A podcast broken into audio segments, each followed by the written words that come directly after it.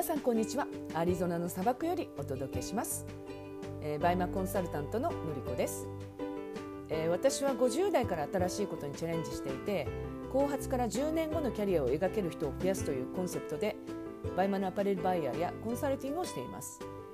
えこのラジオではアメリカ生活50代の生き方そしてビジネスで学んだことについてお話ししていきます。えっとですね結構あの最近ラジオ1日を聞いて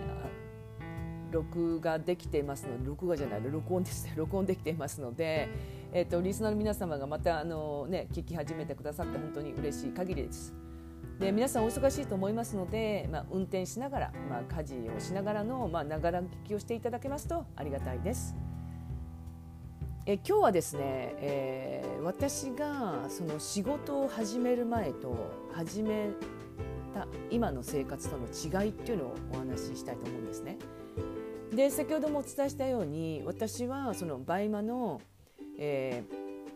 ー、アパレルバイヤーや、まあ、コンサルティングを今してるんですけれどまあ、それを始めてからとその前の生活っていうののどんな風に変わったかっていうののお話をさせていただきます。えっと、多分あの皆さん気になるのはまず金銭面かと思うんですけれどその金銭面ではもうだいぶやっぱ変わりましたよね。で私あのずっと専業主婦で、えっと、主人のまあ収入1本だったんですね。うん、で基本的にはその主人のまあ収入に頼っていましたのでやっぱり何をするにしても結構まあまあ、確認をしたりとかあとはまあ1ヶ月どどのぐらいそのお金がかかっていてここにはいくらぐらいお金をかけられるみたいなことをやっぱりしていたんですね。うん、で、えっと、私あの3年ぐらい前から本当になんかこう物欲っていうのがまあほとんどまあ、なくななくなってしまったと言ったら変かもしれないですけどなんかこう洋服とかなんかそういうものにお金をかけるっていうことがあんまりなくなってしまったんですね。でもその代わりにやっぱり自己投資としてその自分が学びたいことに関しては、まあ、結構そのお金をまあ使いたいっていうところががありました。で例えばですねその、まあ、バイマのその、まあ、コミュニティとかコンサルとかって結構お金かかるじゃないですか。うんでまあね、あの収入が1本しかなく主人のまあ収入しかなければ、まあ、そこにそのやっぱりこのぐらいお金かかるんだけどあのいいかなみたいな感じで確認するじゃないですか。まあ、あの時には内緒にする時もあるんですけれど、まあ、基本はあの結構確認してたんですね。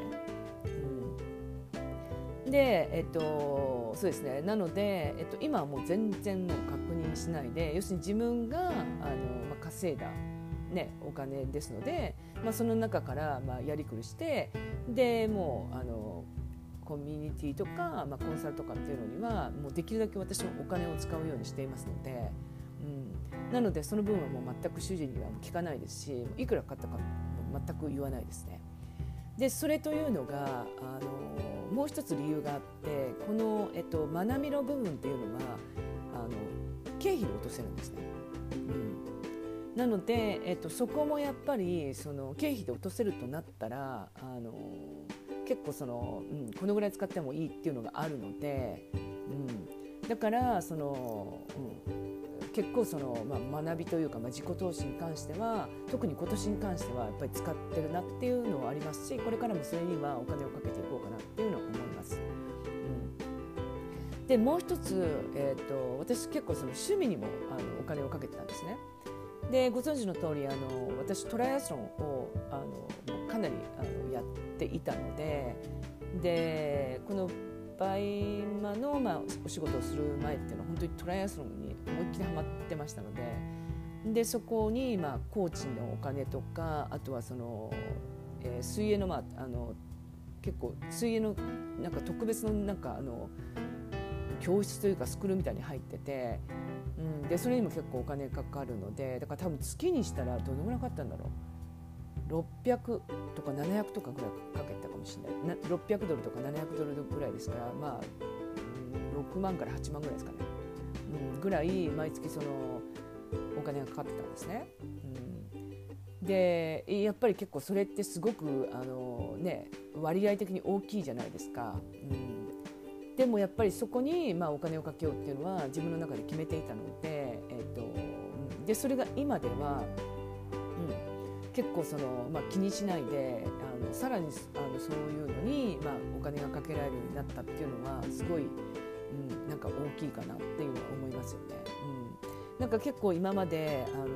この部分にはその、まあ、トライアスの部分もそうですし例えばその、まあ、あの私アメリカにいますので、まあ、英語の勉強っていうのはずっと続けたいなと思っているので、まあ、その英語に関してもあの、まあ、お金を、まあ、かけたんですね。でなので今は、まあ、その部分も全くその気にしないですし、うんうん、気にしないですしでそのそこもねあの、まあ、学びの部分として考えればあの、まあ、自己投資として考えればあのそそこにかけるかけることによってリターンが戻ってくるのでなのでそこにはもう、うん、あの私はもうどんどん投資していこうなっていうのは思いますね。うん、なのでやっぱり金銭面で、えっとまあ、自分がかけたいところにはかけられる。で、えっと、それがなおかつその主人に、まあ、相談しなくていいっていうのがやっぱり一番大きいかもしれないですね。うん。でえっとそうですね。そう。で私よく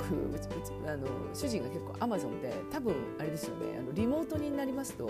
結構あのご主人ってアマゾンで何か買ったりしません、うん。えっと、私の主人はなんかあのアマゾンでどんどんどんどんこ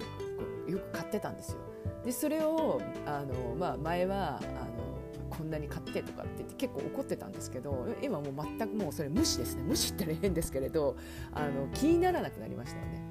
うん、どうぞどうぞ買ってくださいっていうっていうような感じになったので、まあ、そこでもすごい心のゆとりができたんだなっていうのもありますね。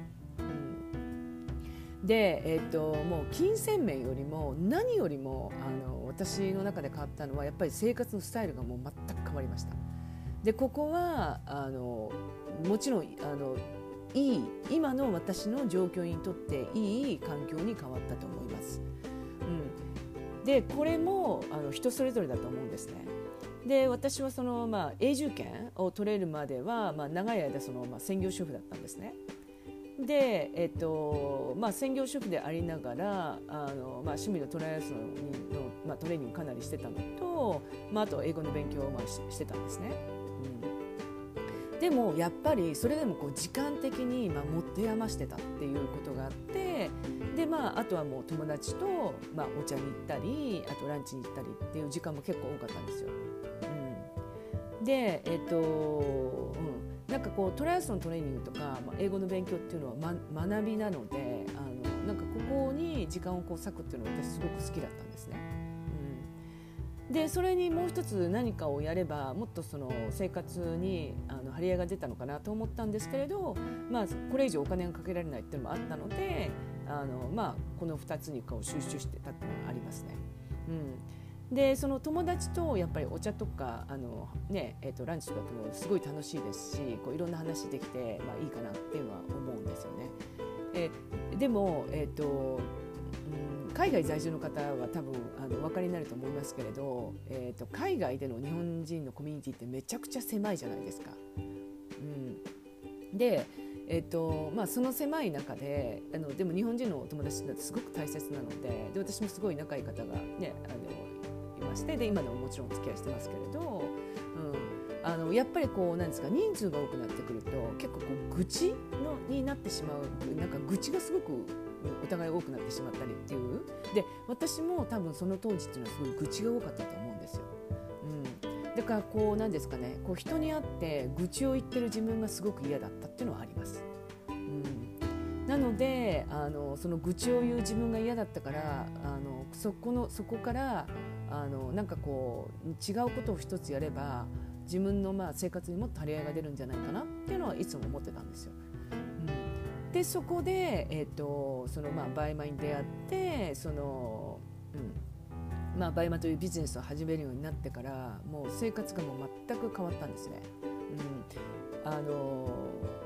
うん、ですね。まあ、その何が変わったかと言いますとやっぱりその何ですかねそうお友達同士の愚痴とかを話しててももう全くなんか気にならなくなったんですね。うん、それっていうのはやっぱり自分がやることがあってその私の頭の中には常にそのビジネスのことがあるのでなのでその、まあ、あの愚痴を話しててもそうなんだっていうふうに右から左へこう聞き流せるようになったっていうのはすごい大きいですね。うん、でそれとあと、まあ、付き合い方が変わったったら変かもしれないですけれど、まあ、以前は結構無理してあの、無理してそのやっぱり友達付き合いだからっていう風な形であの参加してたことはあったんですけれどもう今は自分が行きたくなければ行かないですしあとその、うん、ななんですかねそのやっぱりビジネス、うん、ビジネスというかこうマインド自分のこうマインドがこう安定してなかったりとかあとはそのポジネガティブになりそうだなっていう時にはあの行かないですね。それがやっぱり私のそのビジネスに影響するっていうのは分かってるのでそういう時には絶対にあの参加をしないっていうのはもうそこはもうすごく大きいですね。うん、だから自分のそのあの何ですか意思っていうのをしっかり持って、えー、今はまあその人と接することができるようになったっていうのは良かったなと思いますね。なのでやっぱりその私は生活的にその、まあ、あの趣味とかあと仕事にももう圧倒的にその時間をかけたいっていうタイプなのでなのでそのビジネスをしてからすごいその人生が